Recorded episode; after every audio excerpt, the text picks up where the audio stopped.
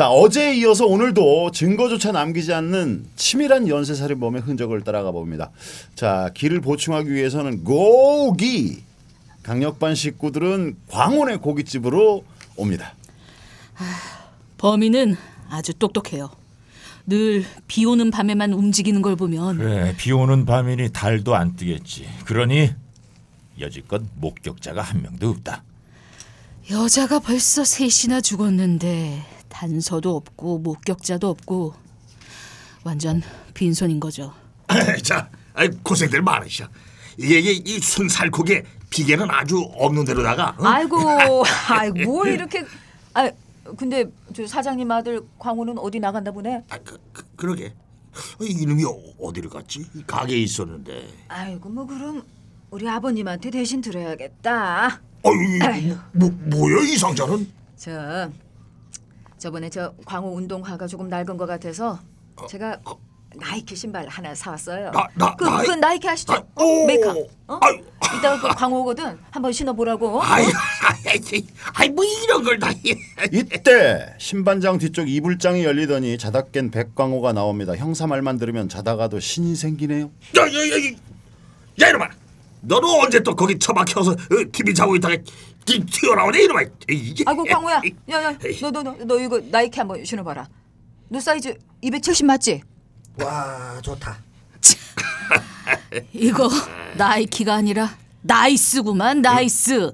NICE. 아, 뭐대. 뭐 튼튼하게만 하면 되지. 이왕 사줄 건 나이키 사주지. 그걸 또 짜가를 사주냐. 아이고, 우리 광호가 신으니까 그냥 딱이네. 야, 우리 광호 그냥 상남자다. 자, 기념으로 술 한잔 해야지.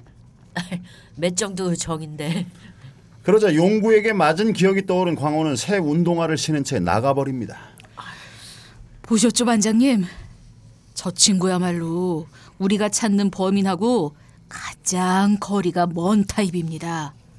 저런 애를 붙들고 지지고 볶고 시간 낭비했으니 애초에 수사 방향부터 완전히 생사! 저 고기도 좀 들어. 자, 이거는 핏개가 가시면 그냥 막 먹는 거야. 야, 니들 됐고 정리가 딱 된다. 범인에 대해서. 이놈 분명히 또 저지를 거다. 비칠지러 오는 밤에. 따라서 이제 우리가 한 박자 먼저 움직인다. 선제 공격. 화성경찰서의 유일한 여경 권기옥과 서태현은 비오는 날마다 함정 수사를 시작합니다. 세차게 쏟아붓는 빗줄기를 피해서 기옥과 태현은 잠시 전경초소로 들어가는데요. 이때 비오는 밤길을 뚫고 여중생 2명도 초소로 달려옵니다. 야, 너네 일찍 다녀.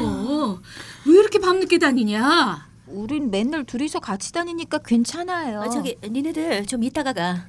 경찰차 오면 같이 타고 가. 태워줄게. 와, 그럼. 아, 참.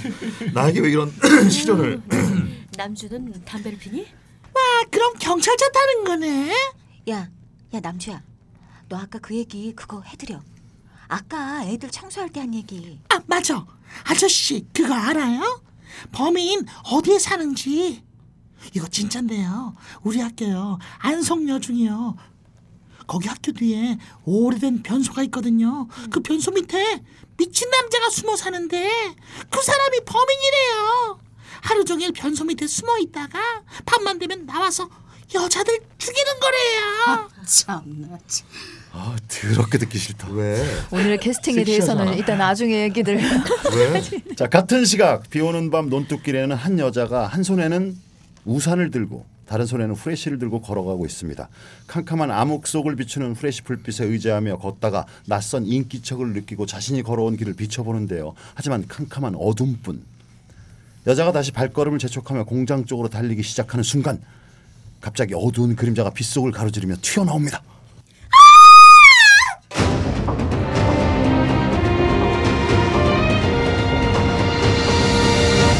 돌밭 한복판에 누워있는 여자의 시체와 그 옆으로 떨어져 있는 우산, 그리고 변함없이 머리에 씌어진 팬티, 묶여진 두 손과 두 발, 목을 꽁꽁 조른 속옷까지 영락없는 그놈의 짓입니다. 반장님, 여기 진짜 발자국 한번 보시죠. 여자를 붙잡은 다음에 저기 논길에서부터 거의 200m를 이동했어요. 꼭 신랑 신부 나란히 입장하는 것 같구만. 근데 이번에도 발자국 말곤 찾아낸 게 아무것도 없단 말이야? 우산에서 범인 지문이 나올까 싶었는데 안 나왔어요. 뭐 그나마 발자국도 뭐 빗물에 뭉개져서 족적 판명이 정확하게 안 돼요. 뭐 현장 보존 이빠이 해봤자 어차피 나오는 것도 뭐 하나도 없구만. 뭐. 자 일단 사무실로 가자고. 서영산 뭐 떠오르는 거 없어? 오늘 보셨다시피 범인이 워낙 빈틈이 없어요.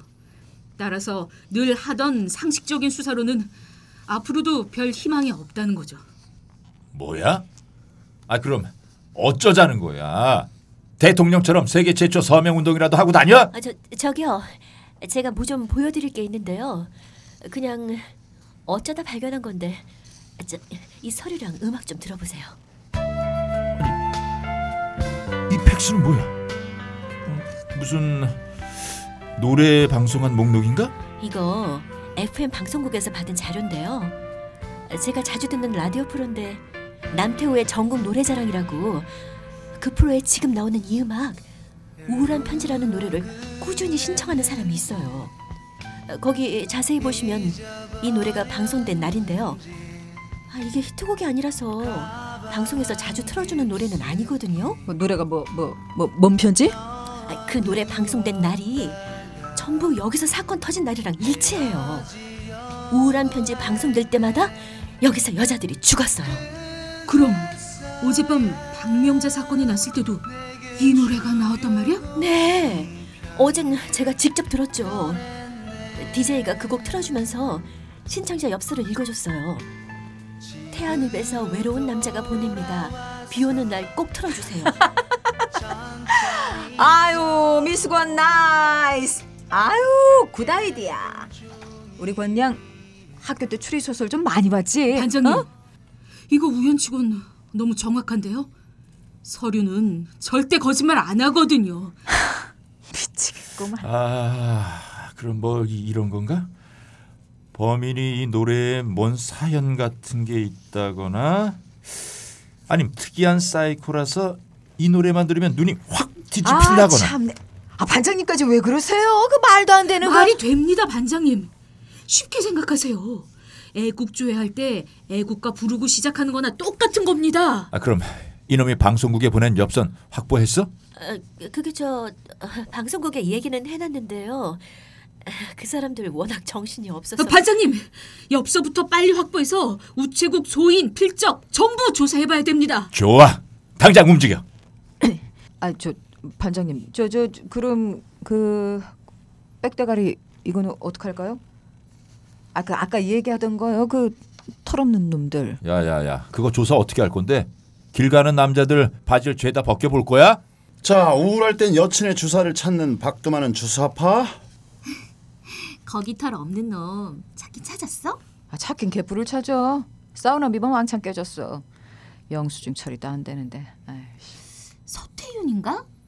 그 서울에서 왔다는 놈은 요새 뭐해? 참, 그 새낀 최신 가요 연구 중이지. 그러니 내가 깝깝 안 하겠냐? 서태현 헛소리에 응? 반장 그 장단이 놀아나. 정 답답하면 무당집 같은 데라도 한번 가봐. 혹시 알아? 용하다는 집에 가서 물어봐. 범인이 동쪽에 있는지 서쪽에 있는지. 그래?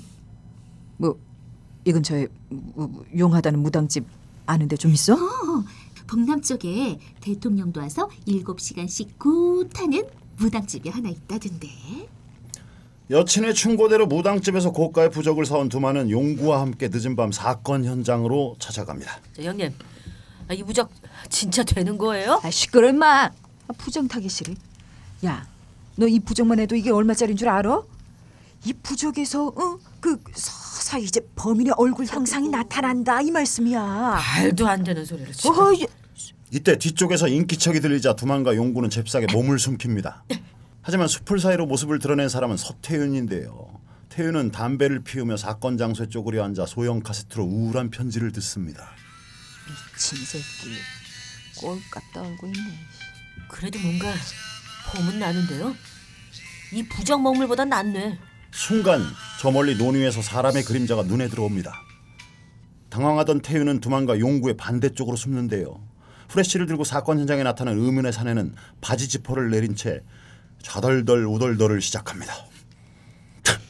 이게 뭐예요? 딸딸 이 새끼! 아. 남자의 거친 숨소리가 울려 퍼지는 숲에서 이때 몰입을 방해하는 사운드에 사내는 정신없이 달아나는데요. 그와 동시에 번개처럼 튀은 두만 용구가 튀어나옵니다. 논길을 가로질러 마을 쪽으로 전력 질주하던 사내는 채석장으로 들어가 버립니다. 대형 트럭과 포크레인 등이 오가는 웅장한 채석장에 들어온 세 사람. 태우는 인부들을 한 명씩 살펴보지만 다들 비슷한 인상에 비슷한 옷차림인데요. 이때 두만은 후미진 쪽에서 일하는 인부가 삽질을 하며 허리를 숙일 때 벌어진 바지 틈으로 보이는 분홍색 레이스 팬티를 발견합니다. 용구야, 아무래도 이쪽 같다. 내가 보면 알아. 자자, 얼굴들 똑바로 들어봐. 내 눈 똑바로 봐. 강력반으로 잡혀온 용의자는 30대 후반의 조병순. 아니 뭐 딸딸이 돈 친 게 뭐 죄입니까? 아니, 사람 살다 보면 뭐 그 이렇게 칠 수도 있는 거지. 그래, 죄 아니지. 야, 그럼 그 도망은 왜 치셨어? 응? 아, 그거야 그 오밤중 숲에서 누가 툭 튀어나오니까 겁도 확 나고 뭐 그렇죠. 아이고, 그러게 이 아저씨야. 아, 왜 집구석 놔두고 거길 가서 그걸 해? 네가 죽인 여자 생각이 나서 다시 간 거 아니야 임마? 안 그래? 에헤이, 제가 그 집사람과 그걸 할 수가 없어요. 멕시코 청소년 축구 4강 진출할 때 그때 한번 한 게 최근이라니까요. 그래서 요새 맨날 손으로 한다? 야한 잡지들 보면서? 근데 요즘 말이죠, 그딴 잡지들보다는 우리 동네 그 실제 사건들이 이게 리얼리티가 더 세요. 뭐랄까 그 사건 기사들을 자세히 읽어보면 말이죠, 상상의 나래가 뭐 친구 엄마 친구 착한 처제 남의 처제 오빠 생활 뭐 팔락팔락 많이 좋아하는 게 많이 떠올라요. 답답한 태연은 변소 귀신이라도 잡아보자는 심정으로 중학교 화장실로 갑니다. 음산한 화장실 내부를 둘러보던 태연은 두 번째 칸으로 조심스레 다가가는데요. 순간 화장실 문이 먼저 확 열립니다. 아! 아니, 뭐예요? 경찰입니다.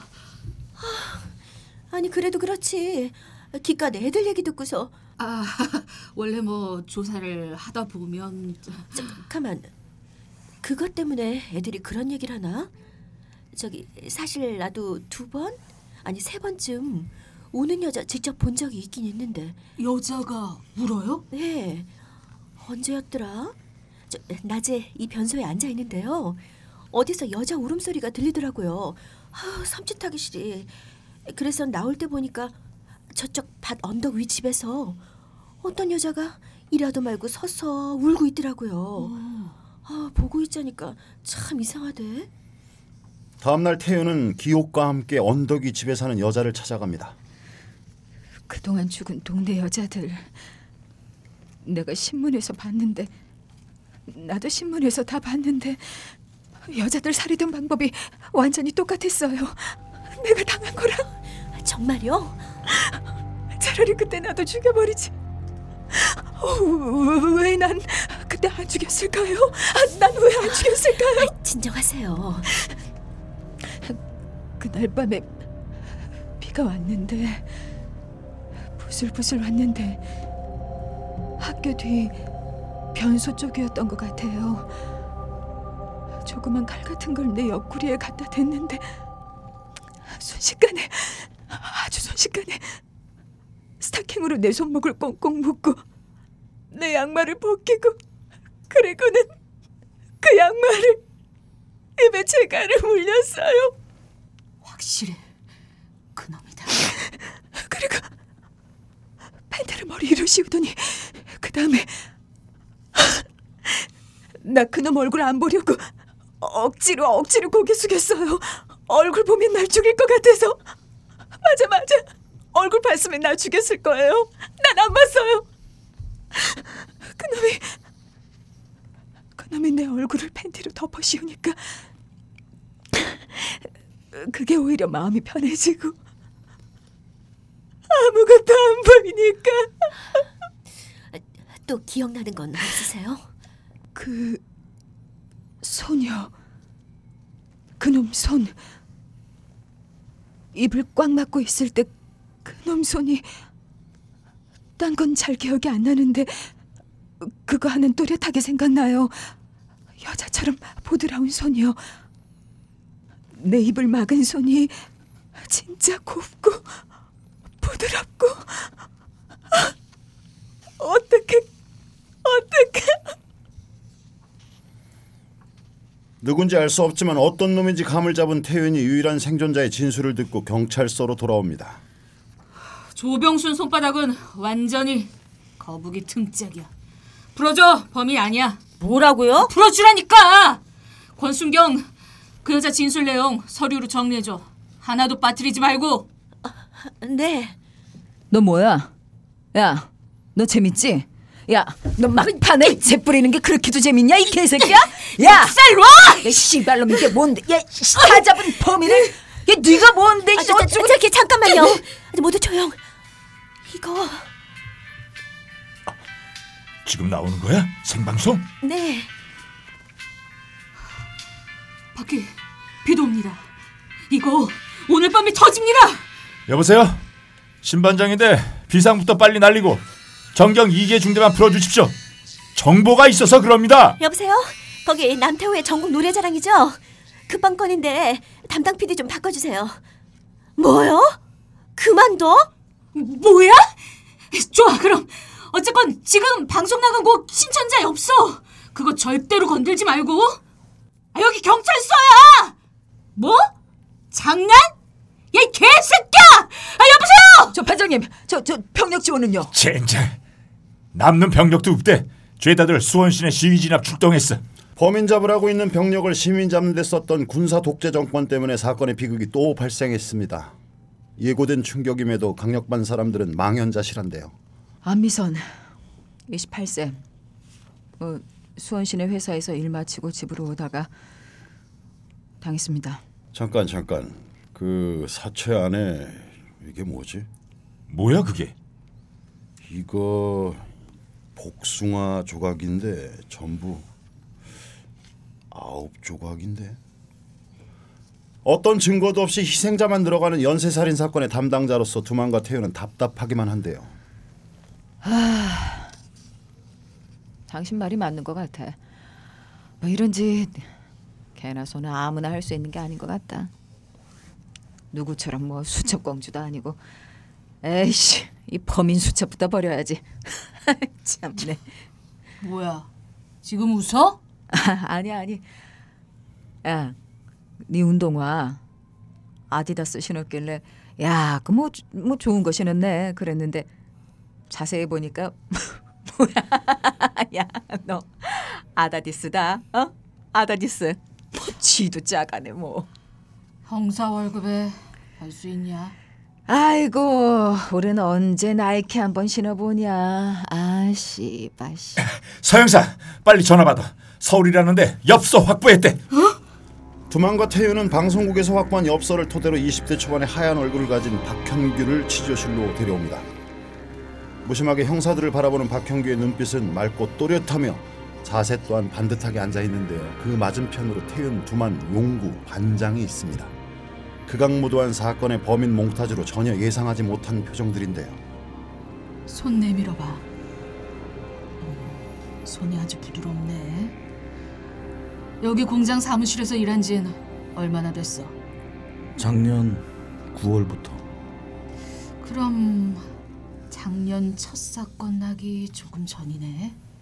그러니까 네가 군대 제대하고 이 동네 공장으로 온 후부터 여기서 사건들이 줄줄이 일어난 셈이지. 맞지? 말 되네. 팔도 여자처럼 맨들맨들하다. 털도 없고. 이 엽서 네가 방송국에 보낸 거 맞지? 네. 너 전에도 여러 번 보냈지? 비 오는 날 틀어달라 그랬지? 그 노래 나올 때마다 여기서 여자 죽은 거 알아? 아니야. 여기 방송 기록 잘 봐봐. 응? 보여? 좋아. 어제도 네가 신청한 음악 나왔지? 유재하의 우울한 편지. 라디오 들었지? 전국 노래자랑 네 신청곡 나온 건 7시 8분. 그 프로가 끝난 건 저녁 8시. 너 끝까지 들었어? 네. 계속 네 방에서 들었냐고. 네. 그럼 그 프로 제일 마지막에 무슨 노래 나왔어? 몰라요. 바로 어젠데 그게 기억이 안 나? 기억 안 나요. 기억 날 리가 없지. 넌 그때 집을 나갔으니까. 집에 있었어요. 어제 죽은 안미선 사망 추정 시간 저녁 7시 반에서 8시 사이.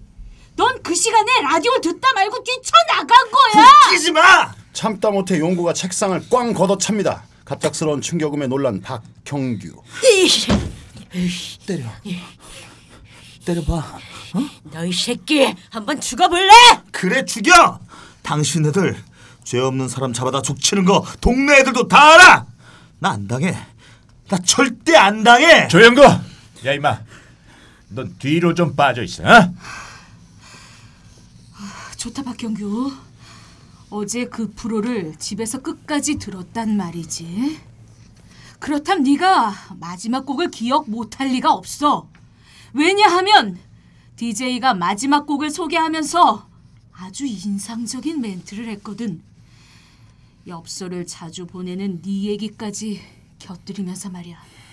본인이 네가 그걸 들었다면 기억 못할 리가 없지. 끝까지 들었다며 말해봐! 다 기억 안 나요! 기억이 안 나? 내가 대신 설명해줄까? 이건 어제 방송 그대로 녹음된 거다. 비오는 어제 저녁 넌 이 곡을 듣고 있었어. 밖에 비가 주룩주룩 오고 노래는 들려오고 어느새 몸이 근질거리기 시작하지. 이 노래만 들으면 네가 늘 하는 짓이 있으니까. 집어쳐요. 주인 아줌마 방에선 테레비 연속곡 소리가 흘러나오고 넌 네 방에 불을 켜둔 채로 살그머니 집 밖으로 빠져나왔지. 그리고선 깜깜한 어둠 속을 이리저리 돌아다녔어. 오늘은 누굴까? 그치? 갈대밭 속에 숨어서 여자가 지나가길 기다려. 비까지 흠뻑 맞으면서. 그래도 너한텐 그 모든 게 즐겁지? 짜릿하고 즐겁지? 네 손으로 쓰다듬을 여자 몸을 생각하면 너무나 즐거운 거 아니냐고.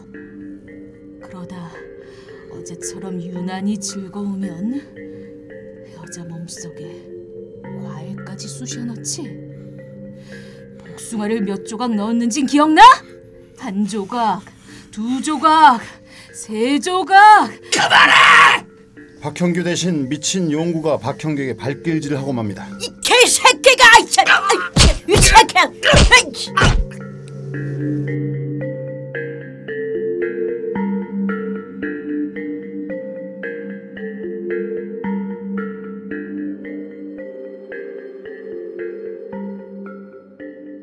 아, 극중 박형규의 실제 모델은 그 엔젤피리 공장의 윤모 씨였다고 합니다. 영화처럼 사실상 범인이라고 보도했지만 유전자 감식으로 풀려났고 1997년 사망했다고 합니다. 사망. 봉준호 감독은 의중을 파악하기 힘든 박해일의 묘한 표정 때문에 박형규 역의 제격이라고 생각을 했다고 합니다. 박형규가 등장하는 신을 촬영할 때 아리송한 느낌을 주기 위해서 현장 스태프들이 돌아가면서 연기를 했다고 합니다. 많은 분량은 아니지만 후반부 짧은 등장만으로 살인의 추억의 실질적 주인공이라는 느낌도 드는데요. 그리고 연쇄살인범의 외모가 부드러운 소년적 이미지로 나온 건 이 영화가 시초가 아닐까 싶은데 여러분은 박해일의 연기 잘 보셨죠? 모호한 느낌이 참 괜찮은 배우였어요, 그죠? 그 눈빛에서 처진 오호해. 눈빛에서 보여지는. 근데 이제 이게 박해일 씨가 이런 연기를 하면서 이 영화계에 더더욱 문제점이 발생하게 되는 게. 연쇄살인범도 꽃미남해야 되고 간첩도 꽃미남해야 되고 그러니까. 그래서 이 보편적 외모를 가진 아주 보편타당한 보통 사람의 마스크를 가진 연기자들이 설 자리가 점점 줄어드나. 살인범도 안 되고 간첩도 안 되고 도대체 뭘 하는 거야? 살인범까지 안 되면 남배우님 얘기이시군요. 아니죠. 우리 전체를 얘기하는 거죠. 응답하라 하시면 됩니다. 응답하라도 안 됩니다. 아, 젊은 놈들이 합니다. 자, 봉준호 감독은 범인과 언젠가 다시 만날 것을 대비해서 항상 질문 리스트를 들고 다녔다고 합니다. 아, 혹시 여러분 중에서 범인이 눈앞에 있다고 하면 물어보고 싶은 게 있습니까? 야, 그냥 말하지 않고 그냥 죽였으면 좋겠어요. 이길 수 있을까? 죽이고자 하는 의지가 그 있다면. 박시호 씨 주연의 내가 살인범이다라는 영화 있잖아요. 그게 이제 그 연쇄살인범을 잡기 위해서 자기가 이제 살인범이라고 하고 나와가지고 나중에는 진짜 살인범을 잡는. 그 영화도 좀 특이하면서 재밌었던 것 같아요. 그런 영화도 괜찮죠. 거기도 뭐 박시우 씨잖아. 큰 문제점이야. 진정한 범인은 아니었어요. 그렇죠. 범인은 아니었지만 이제 일종의 유인하기 위한 뭐 이런 거지. 그렇죠, 그렇죠, 그렇죠. 뭐 물어보고 싶은 거? 아니요. 뭐 없어요? 잘생기자. 아니 잘생기자 하는 건 범인이 되자는 것 같은데. 잘생겨서 범인이 되자. 야동동. 진짜 막상 이런 질문을 생각해 보면은 그 진짜 질문이 나올까요? 진짜. 너도 질문? 가족이 있니?라고 물어보고 싶어. 그냥 말보단 주먹이 먼저 나올 것 같은데. 아니 오늘 그 박근혜 대통령께서 법은 목욕탕이다 이런 얘기 하셨다. 무슨 얘기야? 범인을 보면 그런 얘기 하고 싶어. 그러니까 이제. 너도 목욕탕 가니? 뭐 이렇게? 아니 법은 약자를 보호해주고 따뜻한 목욕탕 같은 것이다라고 황교안 뭐 총리 얘기를 해요. 질문하니까 법은 뭡니까? 뭐 이렇게 얘기한다고. 그러니까 자기들이 하는 거하고 반대지만 어쨌든 이제 범인을 보면 법은 목욕탕이다. 따뜻한 법의 품으로 돌아와라. 이렇게. 근데 이 질문을 해보고 싶네. 이 질문. 그 혹시 살인의 추억을 봤는지 어떻게 느꼈는지. 그래 그건 궁금해. 그래서. 영화 속의 그 당신과 지금의 당신은 어떻게 다릅니까? 라고 한번 그러면 범인이 굉장히 기분 나쁘겠지. 자기는 잡혔으니까. 사람 뭘로 보냐고. 거긴 안 잡히고 계속 성공하는데 굉장히 짜증나겠죠. 그리고 우리가 모르는 사건 좀 얘기해 주세요. 뭐 이런 식으로. 그건 좋지. 유도. 과연 두만과 태윤은 치밀하고 똑똑해 보이는 박형규에게서 원하는 대답을 들을 수 있을지 내일 이 시간에 계속됩니다. 네.